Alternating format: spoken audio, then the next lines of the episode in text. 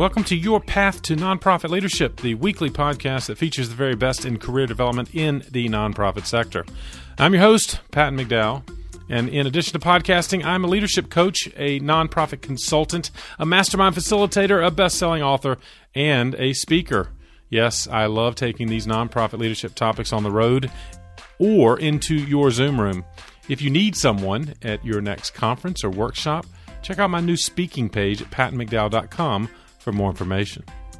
Now, I know you're going to enjoy this fantastic conversation I had with Beth Reeves, who brought her talents and great experience from the for profit community into nonprofit leadership. And she now serves as the president of the Washington School for Girls. Well, not only did we get to discuss the wonderfully unique educational experience that she's leading now at the Washington School, but lots of practical advice she has for nonprofit leaders, especially if you're pondering a move from the for profit sector, or maybe if you're just looking at senior leadership in general. Well, Beth has wonderful advice as to how you can hit the ground running in that next leadership role. And we talked about how she created an entry plan and organized it on a 30, 60, and 90 day basis. Uh, she is great with spreadsheets, and she will give you other tactical ideas as to how you can assure success in your next leadership role. Don't forget to check out the show notes for this episode. It's number 179. Just go to the new podcast page at pattonmcdowell.com and you'll find all of the resources Beth and I discuss, as well as more information on the great work she's doing at the Washington School for Girls. Without further ado, please enjoy my conversation with Beth Reeves. Beth, thank you for joining me on the path. Thank you so much for having me this morning, Pat, and I'm excited to be here. I'm equally excited. You have a fantastic leadership career, both in the corporate sector and certainly now in nonprofit leadership. And, and you can touch on topics that I know our listeners are interested in. Chief among them our listeners that perhaps like you were in corporate America thinking yeah. about joining a mission based nonprofit. So let me start with that question, Beth. Why did you leave a successful corporate career and get into nonprofit leadership? Yeah, well, you know, that's that's a great place to start because I feel like, you know, at the time when I made the decision to move on, things were going well on the corporate side, but it is hard. What I realize is realized then was that it's hard sometimes to see the impact of your work when you're in a large corporate setting. I worked for a fortune 50 company. I worked in the you know in the corporate office. And you know while the work is very valuable and meaningful to you personally i felt like i really wanted to see more of an impact of what i was doing um, I wanted to be in an organization that was really driven more by the mission and just really wanted to be closer to um, the end result of what I was doing. And it felt like, you know, being in the nonprofit side of work in a smaller organization would give me more control and certainly would give me more of an opportunity to see directly where my work led to. Um, to results, if you will, for the organization. It makes perfect sense. And again, having had conversation with you, I love this journey because you were very thoughtful. In fact, Beth, was this something you were pondering for years, or was it a rather sudden kind of change? How would you describe the timeline? I would say that, you know, it really was over a couple of years. The other added layer I will um, say is that, you know, I had children and, um, you know, things change. Your perspective changes when you're trying to balance the many different pieces of your life. And for me, it just felt like, you know, at that time, I really just, again, wanted to be in a different kind of setting, in a place where I felt like if I'm going to be, you know, committing a lot of time and my energy to work, I wanted it to feel meaningful to me personally. Well, it, clearly you are making a meaningful impact at the Washington School for Girls. And let me pose that question: How how did that emerge as an opportunity? Was, for example, education on your mind, or were you did you consider other nonprofit sectors to get involved? No, education is it was was it for me. Um, and I actually this was the Washington School for Girls where I am right now was my second nonprofit job. So I was first um, in a school um, as the head of school in a uh, in a private school in in that was my first foray in that was really where i felt like i could take the skills that i had and just really wanted to explore it really Patton, to be honest. That was right. my first thing I thought. You know, I love education. I'm a lifelong learner. It's just something that has always drawn me in. And so I thought I would test it out and see how it went. And I once I joined into I was I've always been an administrator. So I didn't start as a teacher in education. I was right. on the administrative side. Um, once I once I sort of took that step in, I have not looked back. And that's what led me to where I am right now at the Washington School for Girls. That's fantastic. And we'll talk about the many of the, the skills and experience that certainly transferred successfully for you. Um, but for our listeners who don't know about the fantastic Washington School for Girls, tell us what is it? What's unique about where you are now? Yeah, thank you. It's it, this is a great um, school in Washington D.C. So we are a uh, independent school that serves our students tuition free, um, and we serve girls in grades three through eight in a community in Washington D.C. that is, I would say, among the most economically vulnerable in the city. We're intended to serve girls from the community because we are an independent school. We do not. We're not a public school with public funding. We're not charter with charter funding um, we fundraise and provide our budget completely through philanthropy. So, my role, I'm the president of the school and I'm largely externally facing to the school and really work on the fundraising and fundraising and, you know, developing all the important relationships and help providing the overall sort of oversight to ensure that the school can continue forever. Yeah, exactly. Well, and as a former fundraiser, in fact, in education, I'm excited to unpack that because I know that w- wherever it is in your job description, I bet fundraising is pretty high up there on the list yes. of things you do, and you've done it well. Um, yes. Let me go back to the transition, as you mentioned, uh, to your previous school, or again from corporate to nonprofit. Um, what helped you most then, or, or and or were there surprises you faced as you made the jump? Yep. I would say that, you know, when, as I mentioned, when I first sort of took the step from corporate into nonprofit, I was pleasantly surprised at how many of my own skills that I had gained through, you know, working in the corporate side would be transferable to the organization. So the few things that I can think of right off the bat are fundamentally organizations are made up of people. And so that's true on the nonprofit side as well. Absolutely and you know understanding what it means to be a manager of people and the infrastructure that is set up around you know an organization to help people develop you know in their own individual roles and then also you as the leader helping to guide the organization when the work is fundamentally done by people. I mean that's just an important i felt like that was one of the biggest things that i thought of course it makes sense now that i'm saying it out loud. It's like well of course right, you know right. we're all humans. But you know a lot of times um, what what is really beneficial in a corporate setting is that their organization at least where i worked again it was a very large company there's a lot of infrastructure set up al- around how you manage people how you provide information how you support them how you um, how you you know set expectations for for the work that they're going to do all of that infrastructure in the nonprofit and sometimes that isn't quite as evident you know nonprofits tend to be well the ones that i've worked for because i know right, there's right, right. large nonprofits but where i've worked which is a small nonprofit the infrastructure may not be evident. And so being able to come in and say you know what? I know how to do this. I can help. I can help put this in place. So that's one important angle.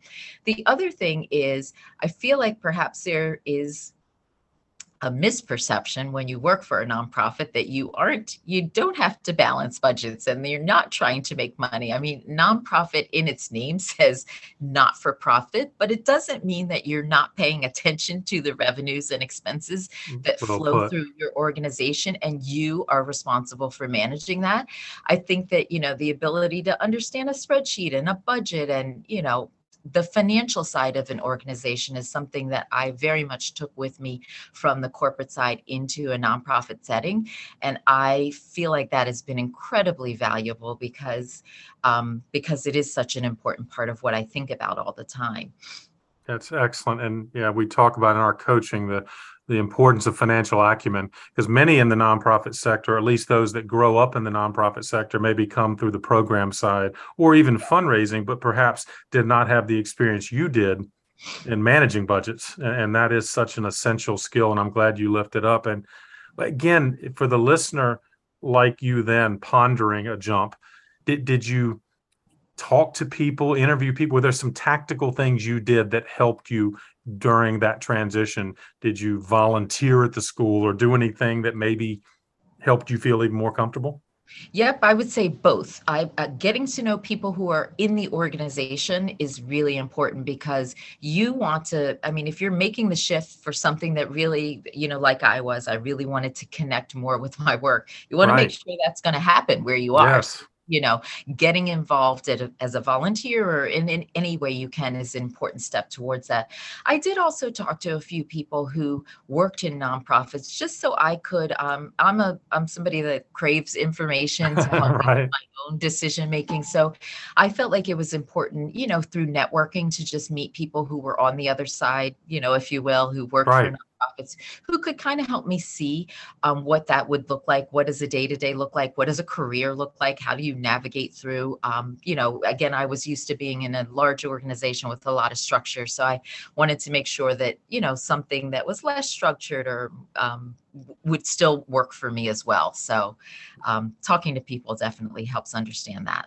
Yeah, I figured you had a smart plan along those things. Of course, you're going to share more of the uh, actual transition. Did anything else surprise you, Beth? I mean, you knew that the the large scale infrastructure from which you came would be different in a smaller nonprofit setting, but anything else surprise you once you got there?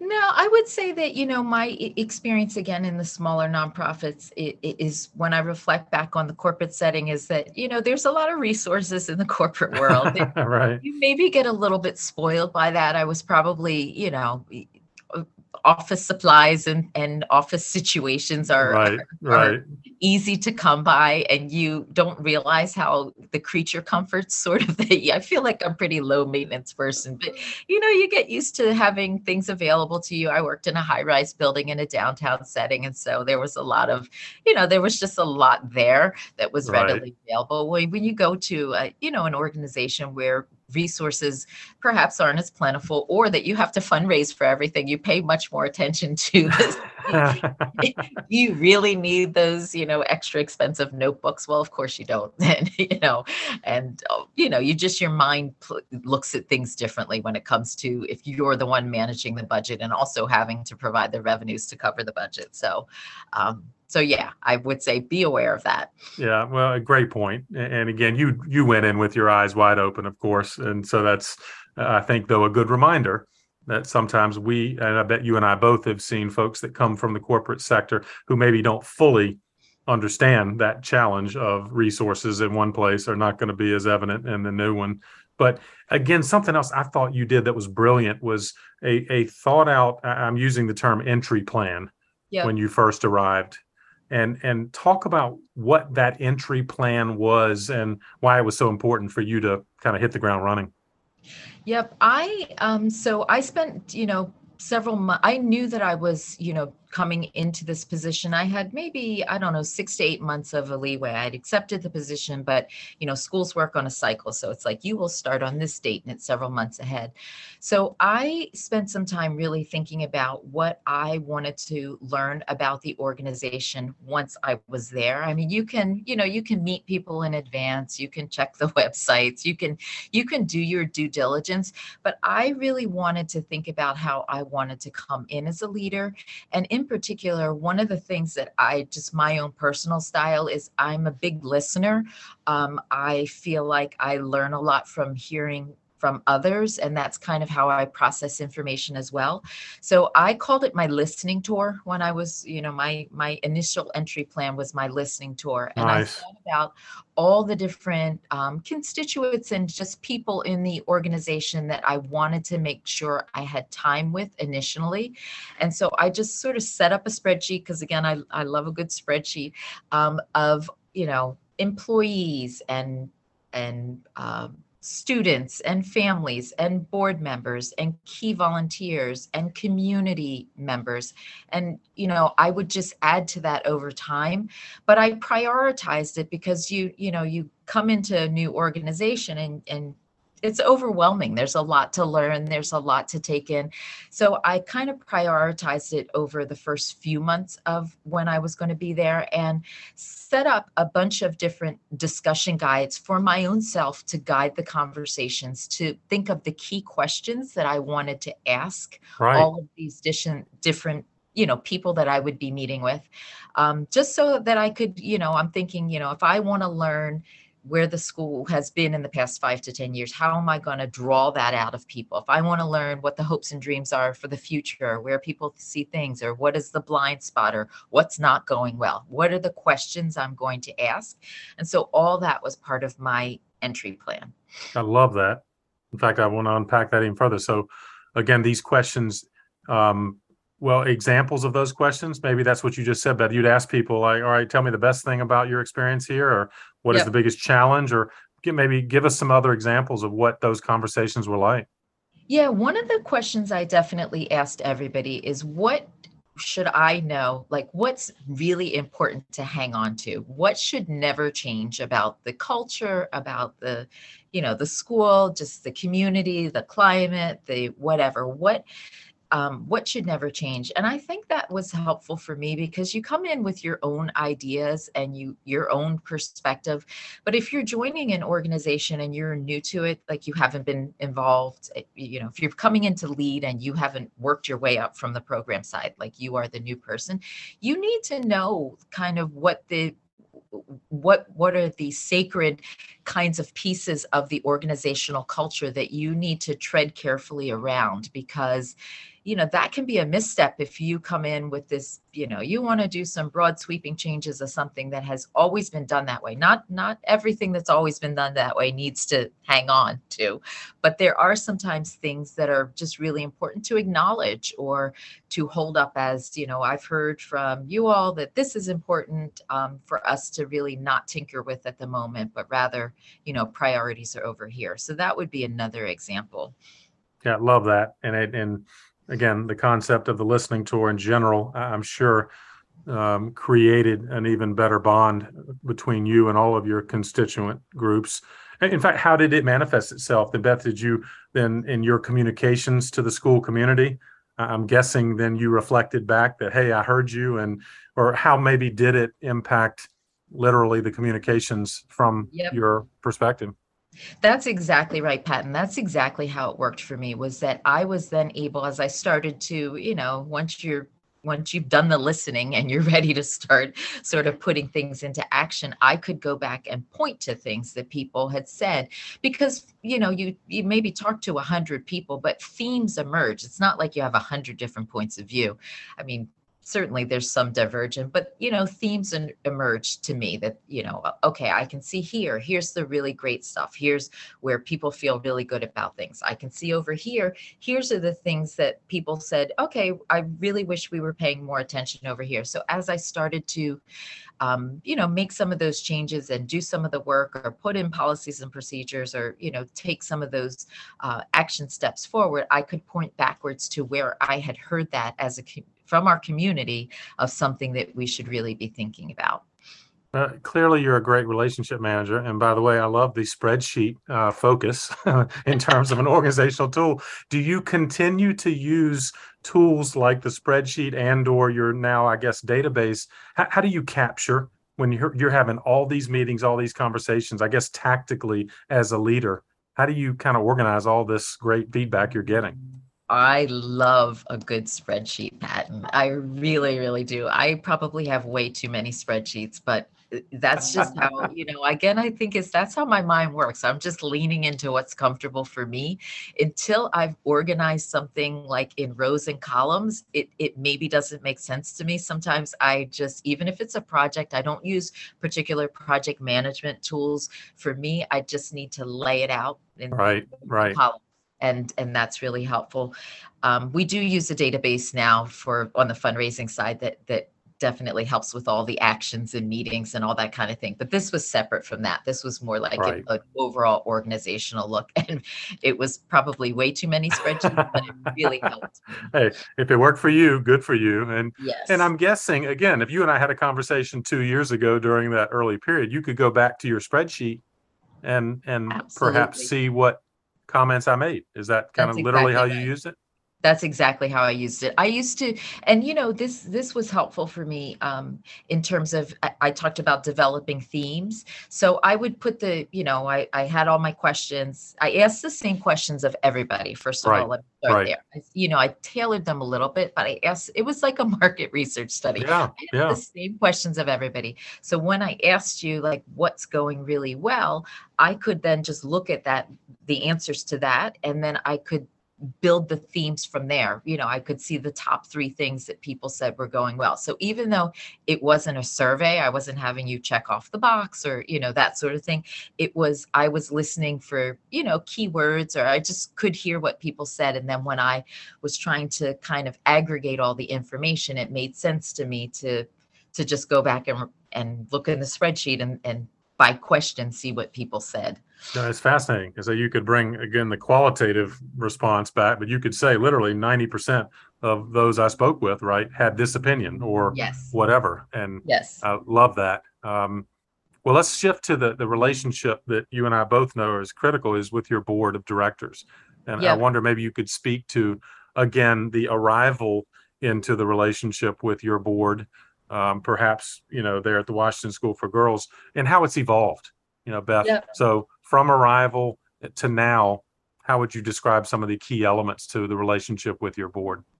Yep. I think that one thing that when you are new into an organization or new into leadership, I feel like it's really important to understand what the board's expectations are of you. And so when I joined the Washington School for Girls, the the board was really clear that they felt like things were going really well and so, you know, I was to continue and to grow the work. I think that there are sometimes that you can be a new leader in an organization and the board feels like a lot of change is needed and right, right. you know you're looking for something really specific or things aren't going well that's really that distinction is really important to know right up front because your board is where you need to draw your support from to make whatever impact you're going to make on the organization so i feel like if the board is expecting that you're going to come in and you know completely fix several things that are broken you need to understand what that looks like in terms of that whole entry plan that i you know I yes, yes. that was that was not my situation so i just want to say that you know right up front that you know it's different situations Right, right, right. So understanding what your board expectations are is really important. The the connection that you as the leader has with the board chair i feel like is among the most important ones to cultivate and to steward and for you as a as a leader to really understand. I put a lot of i've had great board chairs and i feel very fortunate for that. I've put um, initially i spent a lot of time with my board chair. We met a lot. I feel like Right. it you know probably a little more than weekly initially um, but you know definitely had weekly meetings um, just as a way to keep her up to date on you know what was going on with my entry plan. And also for me to kind of because you know all of the board members were on my list for entry plan meetings but you know one meeting is not going to give you insight to who that person is and how what they view their participation in the board and like what their what their angle is why are they involved what are they looking to get out of it do they sit on the finance committee do they sit i mean you know you can know the facts but you won't really know the person.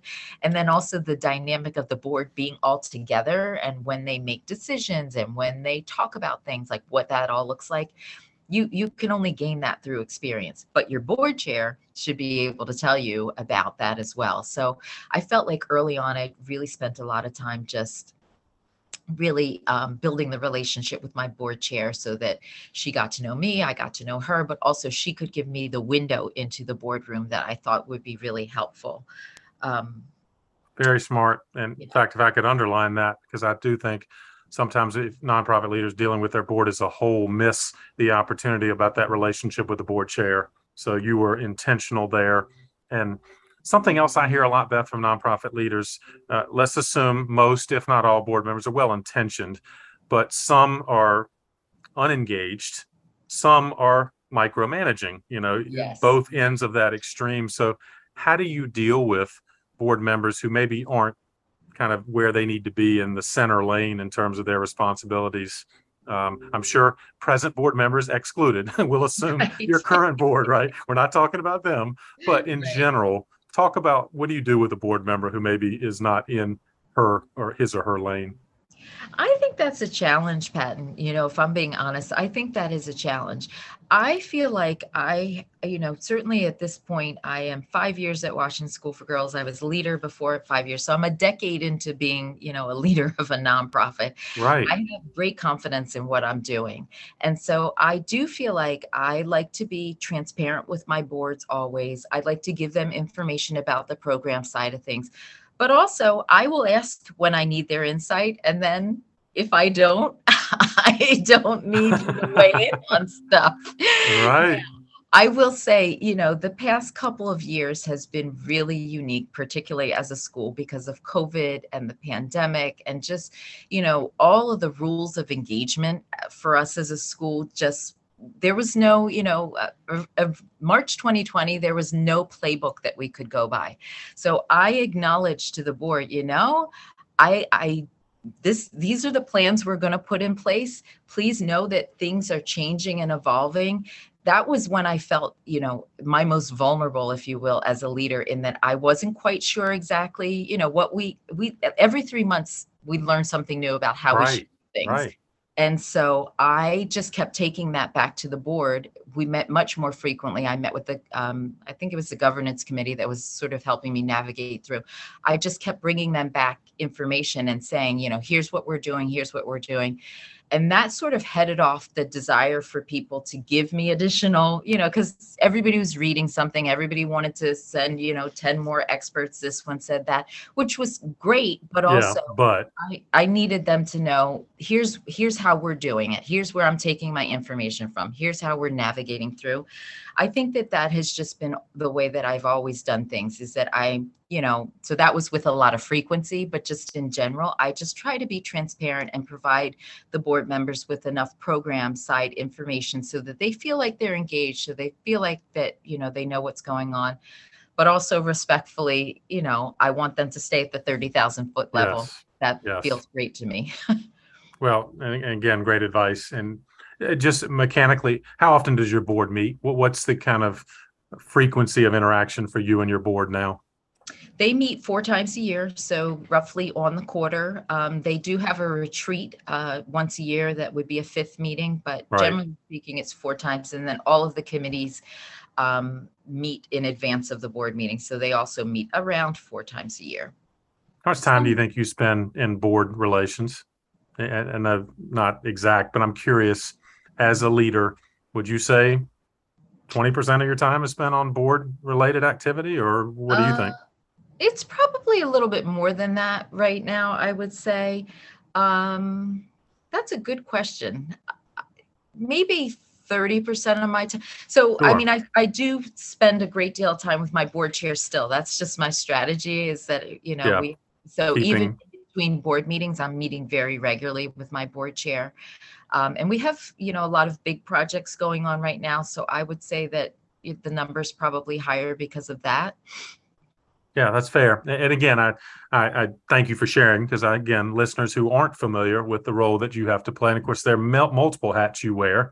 The other one I want to ask you about, which some listeners are like excited about uh, fundraising if they were to move into leadership, others may be less excited about raising money. Talk about the transition into the role of a fundraiser that you've, of course, had to do in all of your uh, leadership experience with both schools. But what was that like?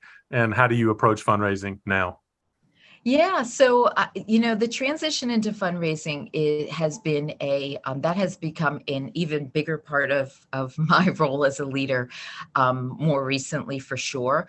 I would say that one of the um, biggest pieces that I have come to embrace and understand is that fundamentally as the leader you always are the one who is the storyteller. You're the external face of you know your organization. You are the one who people want to hear big messages from. I've always understood that. And, you know, when you're, when you get into a nonprofit leadership role, the expectation is that you'll do that. I think that the piece that I have learned how to, to bridge more of is just really taking that and understanding that, you know, much of fundraising is, is being in that same piece at the individual level. Also right. just, you know, uh, putting out enough information. And when I say putting it out, I've got a great development team around me um, now that works with, with our school on you know social media and just um, all you know external speaking engagements and all networking and all the different events um, you really i feel like i couldn't do this on my own for sure i right. think when right. you're in this kind of setting you need a great team that you work with to help both encourage you to know where to spend your time because you can't be everywhere you can't you know right. possibly do all of the things all of the all of those things that I mentioned. Um, but also, so you know, we, you need a great team to help lift you up and also support you in in being present where you need to be present, but also help you to get your stories out even beyond you personally delivering the story. So, you know, a lot of times it's making sure we get together a lot and talk about what are our messages around things, where are we going to deliver the messages. It's not just me delivering the message; it's you know making sure it appears in all the different ways we want in our you know email emails that we send out, in our appeal letters that we send out, in our annual report that we're going to send out. Just, you know, you as the leader needs to make sure that you're spending time thinking about all of those messages and all the different ways, but your team can help you think about the execution of what that looks like.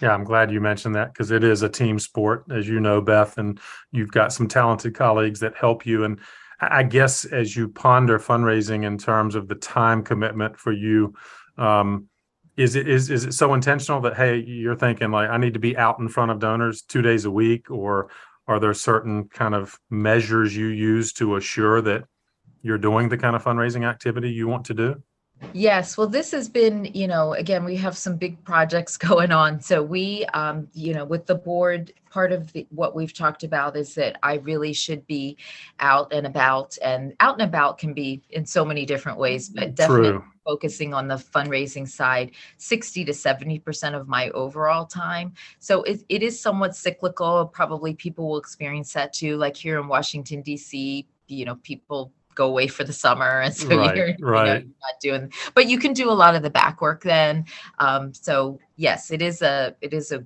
a great deal of the time that i'm doing right now is spent on fundraising well, i'm glad you mentioned that again because i think if there are others uh, talented uh, folks thinking of getting into this field and you're saying hey two-thirds of your time likely is going to be spent on revenue generation Yep. and and that's a reality but I- i'm guessing beth that there has to be uh, a good sense of of passion for you because you know the cause you represent is so positive. It, is that fair that these conversations you're having with donors, I hope, are generally pretty positive? Definitely. And it comes back to, you know, as I mentioned, I think that, you know, you come into the leadership role because you do have the passion, because you like to share the stories, because you want more people to know about the great work that you're doing. That fundamentally is the core of what you're doing in these donor meetings, is just sharing the great work that you're doing, making the connection with the donor who wants to support, you know, you want to draw them into to to your sphere and help them to see the the benefit of them um, contributing to your organization because it really they get benefit out of knowing that what they're doing supports the great stuff that you're doing. So i think the storytelling and uh, you know just being able to translate your messages to the larger audience i think is is part of what the leader does on the regular basis. It's just understanding that that also needs to happen very intentionally for the donors and that is what the fundraising side looks like yeah, I love the way you articulate that. And again, to your credit, the relationship management you've done, the storytelling exchange, uh, it doesn't feel transactional arm twisting, does it? If you can no, it doesn't make it that way. And that's yep, why I'm glad really you doesn't. people are incredibly generous when they connect with you know the, whoever's in your sphere already as donors you know connect with the organization for a reason and you just need to really be able to tap into that clearly you've got a good thing going and i'm imagining there are some listeners like wow i'd like to learn more about beth and the washington school for girls. What do you look for if you were hiring someone? What what are some of uh, maybe are there questions you ask in an interview setting or or things you look for characteristics when you are hiring other leaders?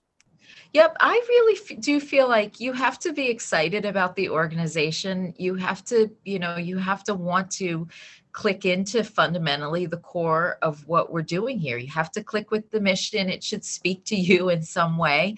Even if, you know, I shouldn't say even if you're you're you know if you're going to be in an office doing the work even the even there you should connect with the mission of the organization. So when i'm interviewing i do look for like why why did you apply to us?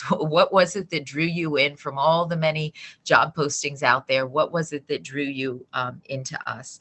I feel like um, you know part of what i'm going to talk about uh, in, in, a moment is just i always feel like you should want i look for people who both have skills that they can bring but also have a real interest and and personal commitment to growth because you you can never stop growing yes. and learning in my opinion. That's that's i feel like i'm a lifelong learner so i definitely look for that in people as well. If you come and you tell me you've done it all seen it all been there you know have all the answers i am not you're sure not impressed. you're not impressed are you? yeah yeah so glad you mentioned that because I agree. In interviews that I've been part of, someone that is excited about what they do and what they could do for your organization, but also has a clear kind of vision for continued professional development, to me is very attractive. And it sounds like you are looking for that in particular. Um, well, it leads to, I think, what you're alluding to, Beth. I was going to ask you kind of as a final question, because this is fantastic advice for both current and aspiring nonprofit leaders. But is there anything else as you ponder kind of final advice of someone who maybe like you 10 years ago, where you were 10 years ago, is thinking about the jump or maybe just wanting to get into nonprofit leadership? What advice would you have for them? Yep, I think that if you are, you know, if you are in a corporate side right now and you are thinking about it, you know you'd really love to take your take your next step into nonprofit leadership. I encourage you to think of um, as i started off talking about the skills that you have that would benefit a different kind of organization. I think about management related skills. I think about systems and processes and policies and procedures. I think about financial acumen, just all of those transferable skills. I think that's the bridge that you use when you're interviewing and when you're talking and helping somebody who is in the nonprofit to see you as a great candidate with a great set of um, things and skills to bring forward that maybe you wouldn't um, maybe they wouldn't ordinarily consider. You might be considered a non-traditional candidate for the role because right. you've been on the corporate side but i think that just drawing the bridge for people and helping them to see what those skills are that you bring will would be wonderful. That would be my my biggest piece of advice. It's fantastic and again, I know that our listeners can reflect on that and wherever they are on their journey. I just love the way you put that in terms of articulation of where you're coming from and how that will translate to whatever the future is in that organization. Um, as a lifelong learner, I'm sure that many books have impacted you on your journey, Beth. Could you pick maybe just one, or maybe I can give you one and, and another? But is there a book that you might recommend to our listeners that's been meaningful to you on your journey? Yep. The um, I'm going to pick the book Mindset by Carol Dweck, and um, this book is all about having a growth mindset towards life. And it's written. We we did it as a whole um, faculty staff community read a few years ago because there nice. is a whole section on education, but there's also a section on business. There's a section on personal relationships. There's a section on, you know, just living your life. And her main position is that you should always um, not you should but there is a whole perspective around having a growth mindset and really embracing the the idea that you have the capacity to grow always. And I think it's important when you're in an organizational setting because you can think that about yourself. Like I I very much think about myself. I still don't have all the answers here. I'm always right trying to learn from others. But it's important when you're a manager of people to also have that same perspective about them.